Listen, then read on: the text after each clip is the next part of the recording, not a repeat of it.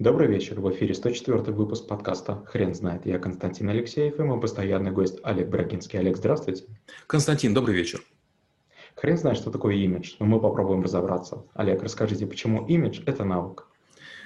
Если предполагать, что мы вот ходим такие умные, красивые, и нас так все видят, это, к сожалению, будет заблуждением – мы из себя представляем, как нам кажется, одно, другие видят другое. И если собой не заниматься прической, лицом, одеждой, речью, повадками, там, способом передвижения, а, методом выражения своих мыслей, способом отстаивания позиций, мы можем из себя представлять такое серое, серое пятно. Кто этот человек? Да непонятно. А какой он? Да вот такой то мутный. И другой вариант. Можно иметь четко очерченный какой-то образ – представлять из себя постоянно одного и того же человека и иметь имидж, а, допустим, решительного, строгого, умного, грамотного, инновационного. Все очень просто. Если мы этим занимаемся, а, у нас это может получиться. Если не занимаемся, то вспоминается такая история, как вот, допустим, красивая баллонка, может быть, сколь угодно красиво в душе, но она в зеркало не смотрится. Ее никто не мыл, никто не стриг. Она смотрится в зеркало, она ужасна, она заросшая, там всякие репейники на ней висят, она, там, не знаю, вся в зелени скошенной травы, но находится человек, имиджмейкер, который ее моет, стрижет и делает такую лапочку. Опять же, вспомните себя, когда вот вы зарастаете. Допустим, какая-то причина, вы были в походе или по какой-то другой причине вы так сильно заросли. Вы приходите к хорошему стилисту, он вас стрижет, и вы всем нравитесь и себе нравитесь. Это чуточку поработали над одним из штрихов вашего имиджа. Какие правила нужно соблюдать при построении имиджа? Первое, имидж нужно продумать. Вот, скажем, молодые люди пытаются бросаться в крайности. То они одевают туннели, а то они там какие-то э, одевают странные, надевают странную одежду, то они, допустим, задействуют какие-то, может быть, агрессивные способы самовыражения, а потом вдруг становятся мягкими, покладистыми и пытаются на работе продвигаться. Получается, какое-то время было потрачено зря. А гораздо лучше все время тратить в одном направлении. То есть, если рыть, то только на восток – конце концов туннель будет длиннее. Вторая важная вещь – это понимать, что имидж должен быть от кого-то отделим. Если вы похожи на своего шефа, наставника, отца, в этом ничего хорошего нет. А на дороге, на которой уже кто-то шел, к сожалению, первыми будут его следы. Вас будут сравнивать, и вы проиграете. Каждый раз, когда говорят о вас, а, усиливается имидж другого человека. И третья вещь – это имидж должен быть таким, каким он выгоден вам. То есть, если вы должны быть злым, ну и будьте злым. Если вам положено быть агрессивным, значит, будьте агрессивным. Не нужно э, имидж своей жизни или методу зарабатывания денег противоставлять. Имидж учеников школы трэблшутеров дублирует ваш. Не так ли?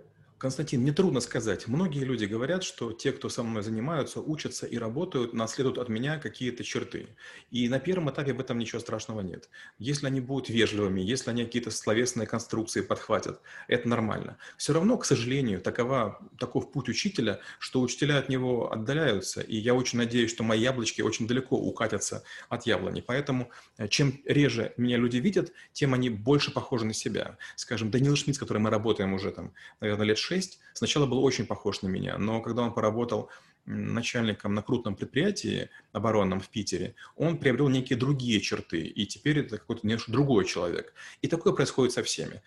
Чем чаще вы с кем-то общаетесь, тем больше подхватываете мимику, жесты, позы и слова. То же самое мы наблюдаем э, в семьях. Если вы впервые встречаете человека, допустим, с супругой или э, какую-то пару, вы вдруг замечаете, что они чем-то похожи. А похожи-то именно мимикой.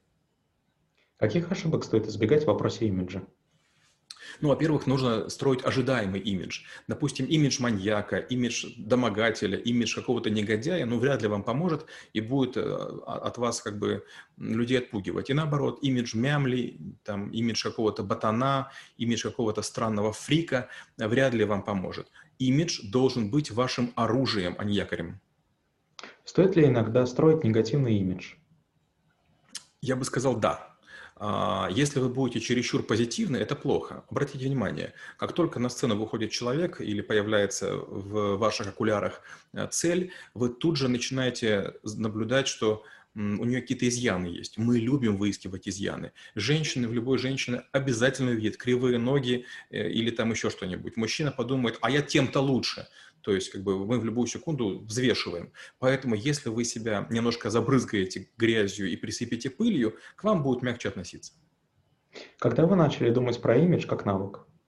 А, была ситуация, при которой я докладывал презентацию на направлении, и вдруг э, шеф говорит, идеально, как всегда. Я подумал, хм, интересно, получается, мои презентации хорошие. Наверное, нужно еще стараться. И я стал работать над тем, чтобы у меня был свой стиль доклада, свой стиль документа и свой стиль изложения. Как вы преподаете навык в школе трэблшутеров? Имидж не, не очень сложный навык. Я говорю, что ни в коем случае не думайте о том, что я что-то знаю или знают люди, которые вас окружают. Многие имиджологи, многие авторы книг, многие специалисты, которые вещают через интернет, не имеют своего имиджа по одной простой причине. Если у вас нет 5000 друзей в Фейсбуке и 10 тысяч подписчиков, если у вас нет 30 тысяч э, друзей в LinkedIn и 50 тысяч подписчиков, вы никто. То есть и вы должны своим имиджем доказывать, что вы людей притягиваете. У меня есть одна знакомая, она стрижется на лысо, она из некого региона, а, такого богатого, и она все время рассказывает, что она занимается имиджем. Но она тратит безумные деньги на рекламу, а подписчиков у нее везде в 10 раз меньше. Мы говорим не про друзей, а подписчиков. Люди, которые добровольно за вами следят. То есть вы для кого-то интересны. Ваш имидж привлекателен. Вот пока у вас больших цифр нет, об имидже не, не, не задумывайтесь. Думайте о том, чтобы была польза, чтобы вы были экспертом, специалистом, чтобы у вас было интересно учиться, даже чтобы за вами было интересно подсматривать. Олег, спасибо. Теперь на вопрос, что такое имидж, будет трудно ответить. Хрен знает.